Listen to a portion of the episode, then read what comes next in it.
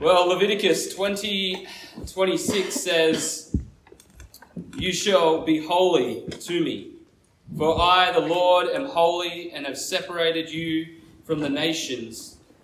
You shall be mine. As we uh, survey the Old Testament covenants, we see that God is faithful to his word uh, to man. He had a clear purpose in starting to speak to Adam in the beginning, uh, and the first covenant that we looked at a number of weeks ago now, uh, this covenant of life. And in his purpose, he laid out what the purpose was for both men and women. Uh, he gave them purpose and identity. Although sin has corrupted all things, and we've seen that sin spreads throughout, filling the world with violence and evil, instead of what the true purpose was, which was to fill the world with the image of God. Uh, in the beginning, we saw in this covenant of life that man and woman were to be fruitful and multiply, fill the earth, and subdue it. In Genesis 6, we see the world is full with violence. Uh, the wrong thing has filled the world. Uh, God, yet, in his graciousness, continues his covenant of life with a new Adam, Noah, and a new creation, a uh, creation that has been uh, washed clean by the flood, and now we have a new Adam with a new creation, and we see God make the same covenant uh, with some exceptions, with some expansion. We see the covenant was be fruitful and multiply, multiply fill the earth and subdue it, say, saying that to Noah and his sons. Yet, the lusts of man's heart and the uh, desires for a great name among themselves sent them not to scatter across the globe, but to congregate in one area and to build for themselves a tower of ba- uh, Babel. And the Tower of Babel is a, a, a tower of worship, a tower where they would worship the heavenly host, the stars, the moon, uh, and, and, and the powers that they would see in the sky. So rather than once again going forth and being fruitful and multiplying, filling the earth with the image of God, they go after the lusts of their hearts. We see Roman 1, Romans 1 tell us that uh, man was handed over to the lust of their heart. The nations wanted to worship other gods, these false gods, and therefore God handed them over. What we uh, must see is that we can't look at the Abrahamic covenant without understanding the Tower of Babel. Uh, I'm sure Cody did a great uh, job last week unpacking that for us, but we will continue to see how uh, the Tower of Babel plays out in the Abrahamic covenant uh, in this uh, passage as well. What we saw is that God scattered the nations across the earth and he scattered them to serve other gods. So because they lusted after other gods, God said, fine, go for it. Here, have the other gods, go worship them. Uh, they are false. But then he comes to Abraham and he makes a promise to Abraham that he will make him a nation and he will be the nation that worships God Almighty. We'll see that unfold in this passage. So as we look at God making a nation out of Abraham, uh, we are going to see that his purpose is still the same. That the image of God will fill the earth. That God's people will spread across the globe and fill the earth with the character and the attributes of God seen in his image bearers. We're also going to look at circumcision and how circumcision points to Christ and our need for putting off the flesh and putting on Christ. Putting off the flesh and putting on Christ. That's pretty much the aim of what we'll try to achieve this evening. So, picking up in verse 1 of chapter 17, it says, uh, Abram was 99 years old when the Lord appeared to Abram and said to him, I am God Almighty, walk before me and be blameless, that I may make my covenant between me and you and may multiply you greatly. Well, if we were reading Genesis uh, chapter by chapter, verse by verse, we would know that the last time Abram's age was mentioned was in chapter 16 when he had just uh, had a son uh, through the slave woman, and he, his name was Ishmael, and he was Abram was 86 years old at that point. So 13 years, another 13 years has passed, and he has now a 13 year old, and he's still a sojourner. So he's not he hasn't possessed the land like God had promised him he would in, in Genesis 12. And he only has one heir, and that heir is from a slave woman, not from his wife Sarah. Yet the promise is that he will be a multitude of nations. The promise is that he will have uh, uh, descendants as many as the stars.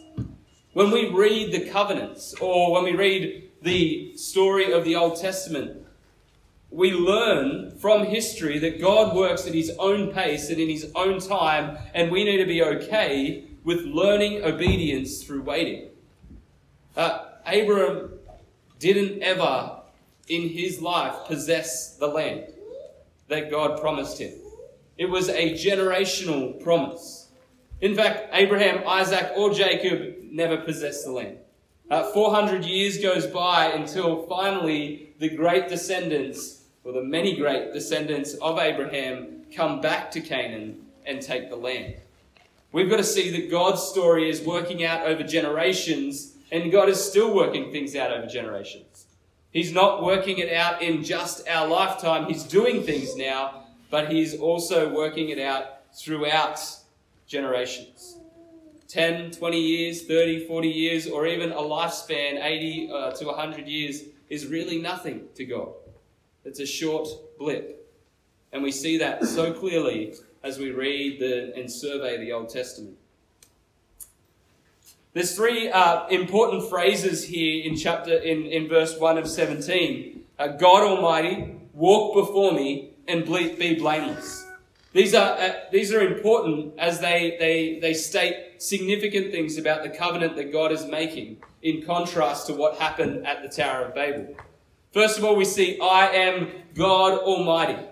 Uh, in other words, what he is saying, I am God above all other gods. We need to be okay with the language about other gods. It's how God uses, uh, it's how God refers to uh, fallen angels, Satan and his demons. They are, they are false gods. They, they should be out there, as Hebrews says, uh, as ministering spirits helping the children of God to worship God. Instead, they are taking worship for themselves. And since they are taking worship for themselves, God has handed the nations over to them. Yet he is saying to Abram, I am God Almighty. The one that is making this promise to you, Abram, is the God above all gods. I am the one who created the invisible, uh, the visible and the invisible. I am the one who made the fish of the sea, the birds of the air, and every creeping thing. Uh, to state that he is God Almighty is to declare to him that he is the absolute, the sovereign one. So we see that Israel is, uh, Abram is going to become a nation who has the God of all creation as their God. This is the emphasis of the covenant, which we'll see unfold as we work through this passage. He says to him, Walk before me and be blameless. To walk before God is to be entirely devoted to God Almighty. Have nothing to do with the other gods, is, the, is essentially the warning here. Don't walk before idols. Don't bow down to them. Don't, eh, don't interact with them. Solely worship God Almighty alone. We'll see this unfold in the Mosaic law as we see many, many uh, laws that come around about what they should do with the other nations in Canaan uh, who worship other gods. And there's a great many warnings that if they interact with these other nations, they will start walking before other gods and not before God Almighty alone. He also says, Be blameless. Be blameless. And this be blameless needs to be uh, taken in its place uh, after Genesis 15.6. Genesis 15.6 is the great statement and, uh, and, and quoted in the New Testament that Abram's faith is counted to him as righteousness. God will now look upon Abram, although sinful, although uh, fallen short of the, the glory of God, he will look upon Abram as righteous. Yet he is still called to blameless living. He's still called to now live righteously. Notice that the call to live rightly happens after the means of his righteousness. The call to live uh, blamelessly happens after he is already told that his faith has been counted to him as righteousness. To live righteously, we first need to be made righteous. And this is what we see in Abram. It's what we see, of course, in Jesus Christ for us. That our faith is in what Jesus has done. Abram's faith was in what Jesus will do. A person who is trying to live righteously in order to be counted righteous will end up coming to nothing. We are, by nature, totally depraved and need a transformed heart and mind in order to be obedient to God's word. We need to be made righteous, and then we are called to faithfully live righteously or blamelessly. He's saying uh, what when he when he is speaking like this, walk blamelessly or be blameless. It's it's it's in a similar way the New Testament speaks uh, in, in saying, keep a close watch of your life. We know Paul says this to Timothy: keep a close watch of your life. Uh, righteousness has been counted to us, uh, but we are still called to walk in obedience to God. Uh, we are now called to have faithfulness in our life which is what we will see uh, unfold in circumcision and how that relates to us as New Testament Christians. But continuing through this passage verse by verse, it says in verse 3 to 6 Then Abram fell on his face. God said to him, Behold, my covenant is with you. You shall be the father of a multitude of nations. No longer shall your name be Abram, but your name shall be Abraham. For I have made you the father of a multitude of nations. I will make you exceedingly fruitful, and I will make you into nations. Kings shall call come from you. Well, we see Abram respond rightly here. He falls on his face. If we are to encounter God in this way, the only right response is to fall down on our face and uh, in reverent fear. We see this happen multiple times throughout the scriptures. And he's doing this before God Almighty through the one who he has declared him to be. What God has done up, up to this point, up to 17, is he's made the promise in Genesis 12. Uh, and the promise was leave your hometown and move a thousand or so kilometers to a land that I'll give you and I'll make you a nation. It was very, it was very simple. There wasn't much to it, but Abraham was obedient and he went. And then in Genesis 15, God cuts the covenant with Abraham. And he, he physically cuts a covenant, which means he cuts animals, separates the animals either side, and we see not Abraham and God walk through it, but just God go through it. In other words, saying that if I break this covenant, I will become like one of the animals. Of course, being fulfilled in Christ. We broke the covenant, and Christ bore the penalty of breaking the covenant. Uh, we see now that this uh, covenant is going to be more fully explained and, and given a sign and a seal through circumcision. The covenant he confirms with Adam, and he will state it uh, multiple times uh, by repeating, You are a father of multitude of nations. I will make you fruitful, he says. Uh, he says again in verse, verse 5, a father of a multitude of nations, exceedingly fruitful. He repeats the same things, emphasizing that Abram, from Abram, although he is 99 years old, he is going to become a mighty nation. Now, we, we see this actually play out in Israel's history. We see this through Isaac. He has a son, and then later Jacob, and Jacob has 12 sons. And by the end of Genesis, Israel's 70 people. Only 70 people. Abraham's long gone. But of course, Israel does become a mighty nation, and, they are referred to as being as many as the stars. But we see in Galatians that the offspring that, that this covenant is always referring to is Jesus. Jesus is going to be the offspring of Abram, who, who is going to have a nation, uh, nations as many as the stars, people as many as the stars. Jesus is the one who is going to be the, the one who unites all the, all the nations together again uh, which is really what is being promised to Abram here that he is going to bring the nations uh, back together. So we see the language has also shifted from the old uh, from the covenant of life, which was given to Adam and Noah, where it said, "Be fruitful and multiply." Now the weight is on God. God is saying, "I will make you. I will make you a multitude of nations. I will make you fruitful." We see this in the church today. Jesus is the one who says, I will build my church, and the gates of hell will not prevail. Who is responsible for building the church, for bringing salvation to the lost? It is Jesus. We are going to see God succeed in what he set out to do have a people for himself who live in a land and are under his rule. Of course, um,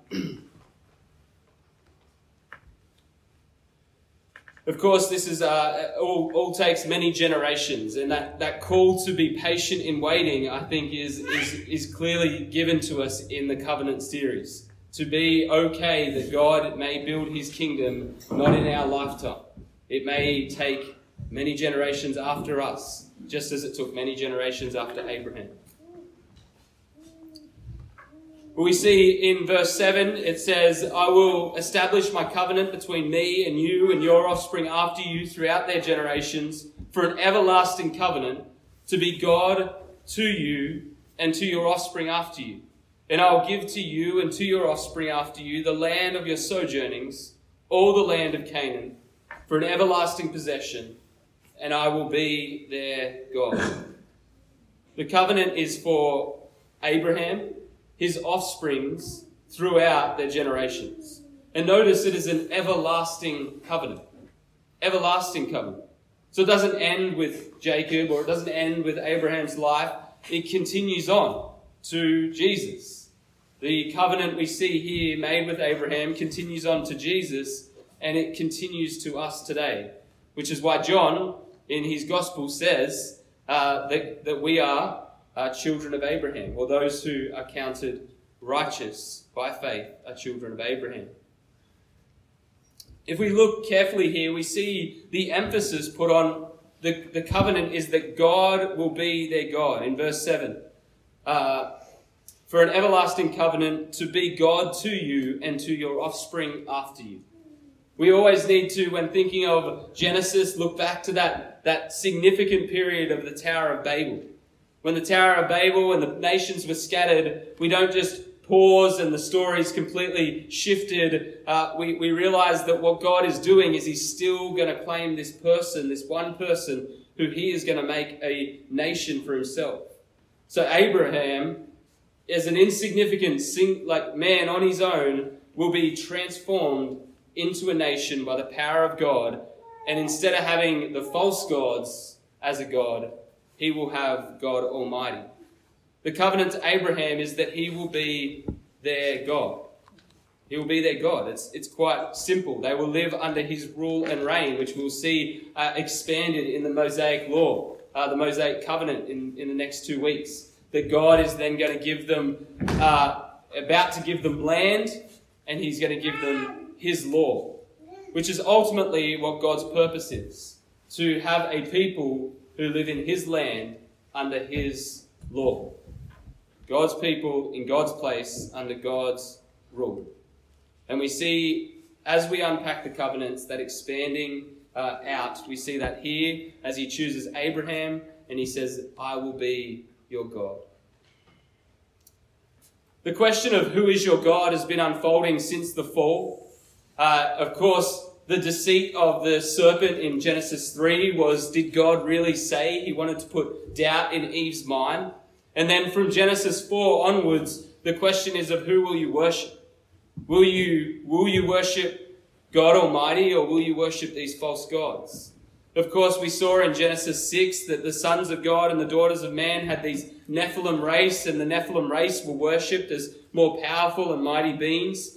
And then in Tower of Babel, we see them build a tower to the heavens and they're worshipping the stars and the moon. Abraham himself was a moon worshipper, according to jo- uh, Joshua.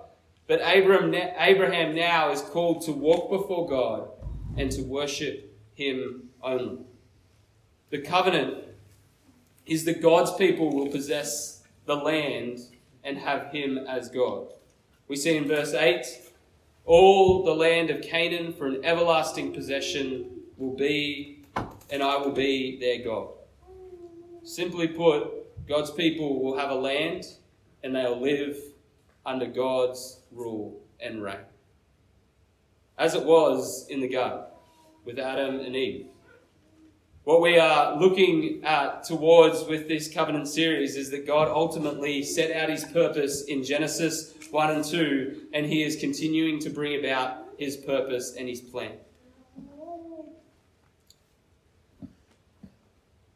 In Hebrews 11, 9 and 10, we are called to ponder the faithful outworkings of these patriarchs, Abraham and, of course, his, his descendants, Isaac and Jacob. It says, By faith, he went to live in a land of promise, as in a foreign land, living in tents with Isaac and Jacob, heirs with him of the same promise. For he was looking forward to the city that has a foundation, whose designer and builder is God. Skipping down to chapter, uh, verse 13 in Hebrews 11, it says, These all died in faith, not having received the things promised, but having seen them and greeted them from afar, and having acknowledged that they were strangers and exiles on earth. For people who speak thus may make it clear that they are seeking a homeland. If they had been see- thinking of if they had been thinking of that land from which they had gone out, they would have had opportunity to return. But as it is, they desired a better country, that is, a heavenly one. Therefore, God is not ashamed to be called their God, for he has prepared for them a city. We see that Babel was the wrong building. Babel was the wrong project to be working on. What the patriarchs were meant to, or what Noah was uh, meant to send forth, of course, was that they would build a, a place for God's worship, as Adam was meant to do in the Garden of Eden, but didn't. And now we see this promise to Abraham that he is to leave a city and to go to a place that is going to become a city of God, a, a city built uh, whose designer and builder is God. When was it going to happen? Well, we're still waiting for it, right? We're still waiting for the kingdom of God to be fulfilled. So Abraham was looking to something that was many thousands of years after what he was doing. But in verse 15 of Hebrews 11, it says, If they had been thinking of the land from which they had gone out, they would have had opportunity to return. Israel did this. When we see Israel in the wilderness, all they kept saying was, Remember what Egypt was like? We had food in Egypt. We had meat in Egypt. All they wanted was to keep going back to Egypt. But Abram, uh, Abraham their forefather, he didn't think like this, according to Hebrews 11.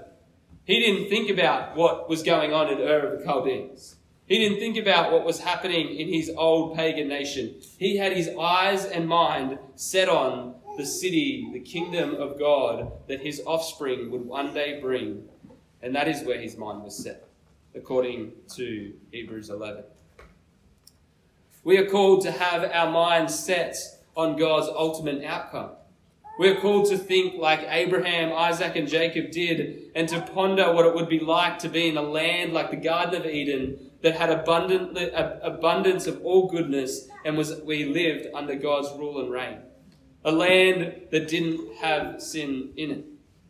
A land where we loved and enjoyed being obedient to God. What we notice in this covenant is that this is the hopefulness of Abraham, but Abraham has work to do. And sometimes in our evangelical world today, we don't like the word works. We don't know what to do with faith and works. But works is simply faithfulness or faithful living according to the promise. So the works of Abraham is that he didn't look back to his old land, but he could imagine what this land of Canaan would become. He longed for that and thought much about that. So that is what we see uh, faithfulness is. Faithfulness is works according to the promise of God. And we're going to see that unfold with circumcision. Because circumcision carries a great weight for Abraham. If he isn't obedient to God here, he would be cut off. And we see that play out later in, in the Old Testament as well. So it says in verse 9, And God said to Abraham, as for you, you shall keep my covenant, you and your offspring after you throughout their generation. This is my covenant which you shall keep between me and you and your offspring after you. Every male among you shall be circumcised. You shall be circumcised in the flesh of your foreskin, It shall be a sign of the covenant between me and you. God's very next words in this covenant, after telling all of that he is going to do, he calls him to faithfulness, to act upon the covenant.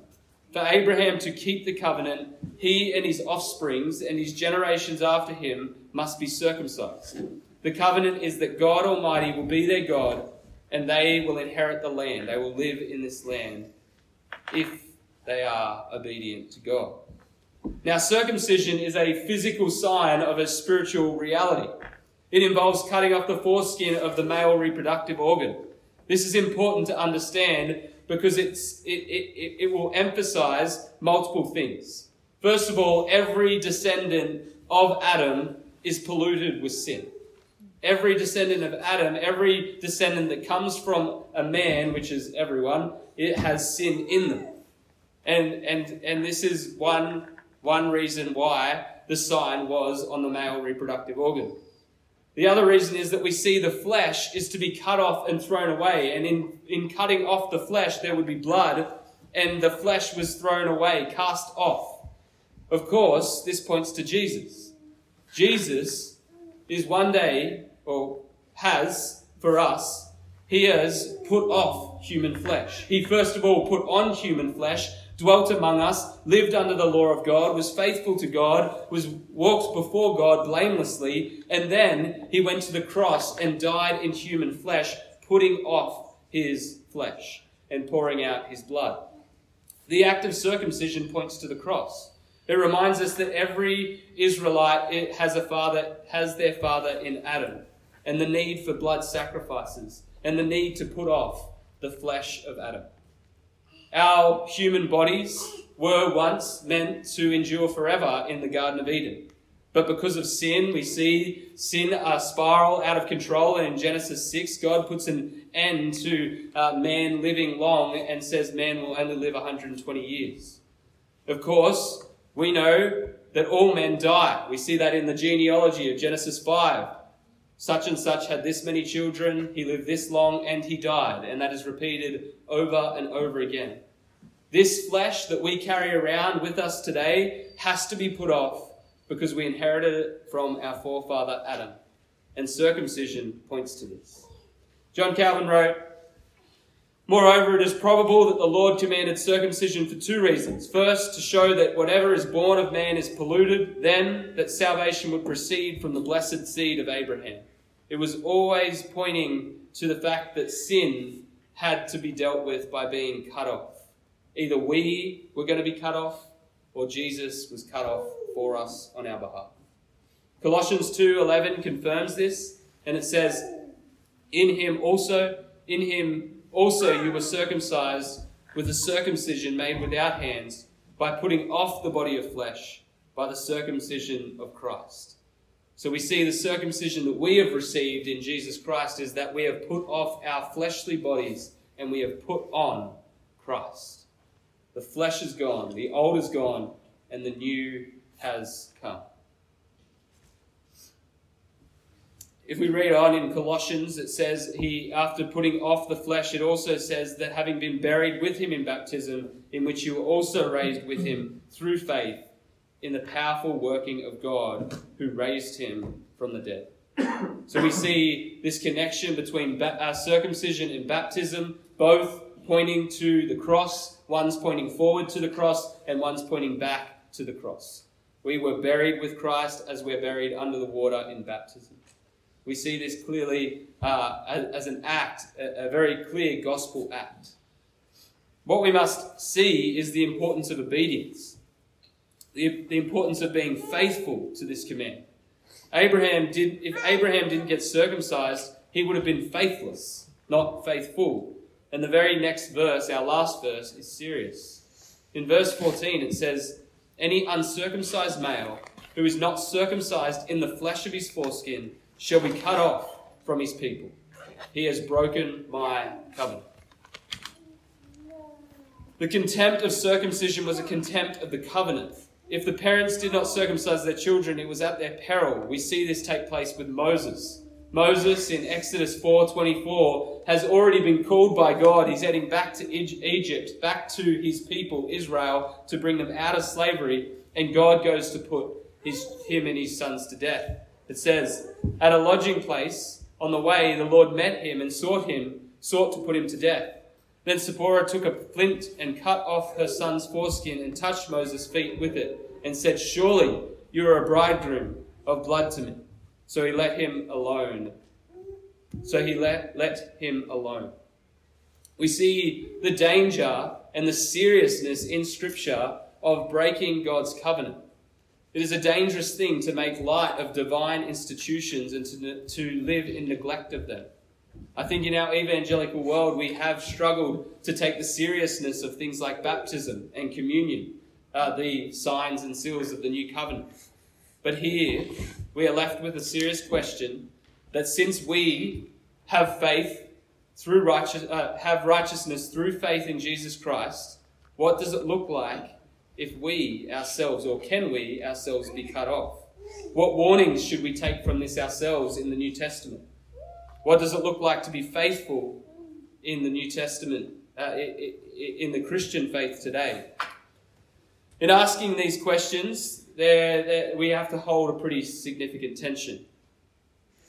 We are, we, and there's ditches on either side that we can fall in.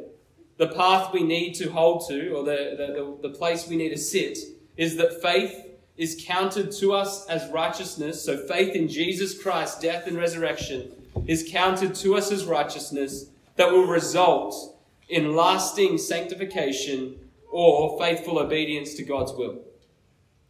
So, the path that we need to stay on all the days of our life is that faith counted to us as righteousness will result in sanctification and faithful obedience to God's will. This is why when we read the New Testament, there are many passages that echo the sounds of Genesis 17 14. Passages like Galatians 5 21, after listing a whole bunch of sins, it then says, I warn you, as I warned you before that those who do such things will not inherit the kingdom of God. Ephesians 5 5. For, for you may be sure of this, that everyone who is sexually immoral or impure or who is covetous, that is an idolater, has no inheritance in the kingdom of Christ and God. We could continue reading to 1 Corinthians 6. The question we have to ask is who, who are the people uh, that can be cut off? Who, are the, who is Paul writing to when he, when he talks about those who will not inherit the kingdom of God? Well, of course, he's writing to the church, right? Galatians is a letter to the church. Corinthians or Ephesians are letters to the church.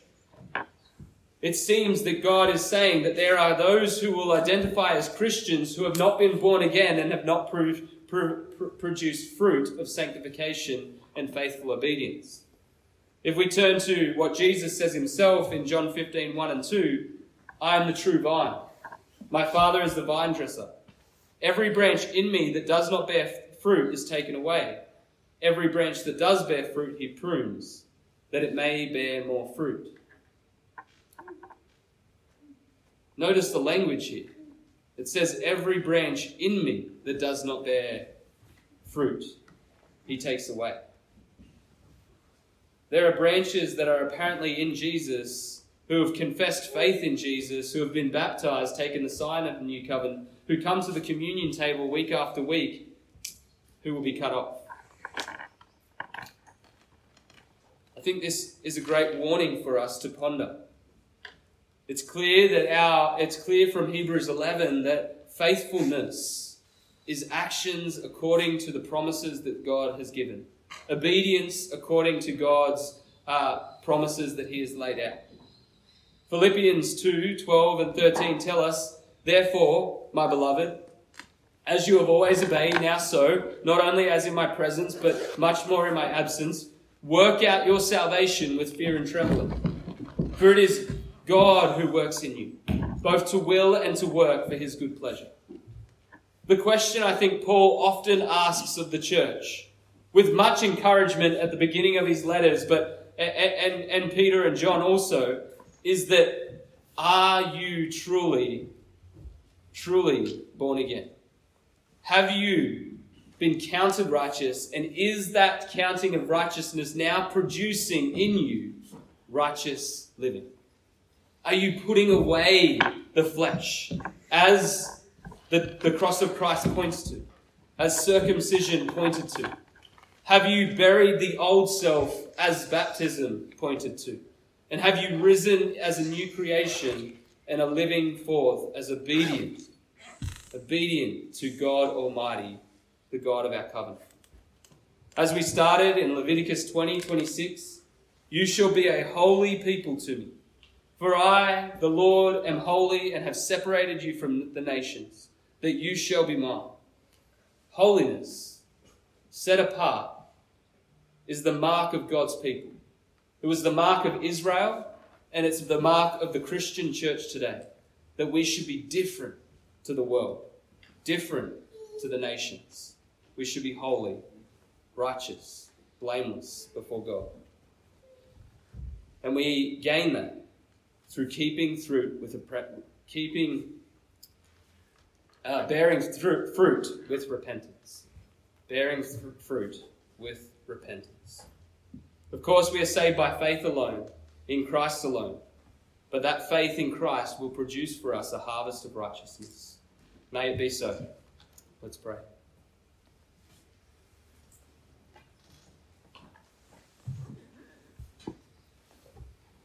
Holy Father, we see this everlasting covenant made to Abraham, ultimately fulfilled in Christ. Right now, Lord, we are so thankful that we live as those who get to look back at Christ, as Hebrews 11 tells us. And Lord, as we wait for your kingdom to be built, for your people to be called to yourself, Lord, we pray that we'll be faithful to the very end of our time here on earth. Will we purge the evil from among us through repentance and belief in you? And will we, will we be distinct, a distinct people set apart as holy and righteous to you? We pray this in Jesus' name. Amen.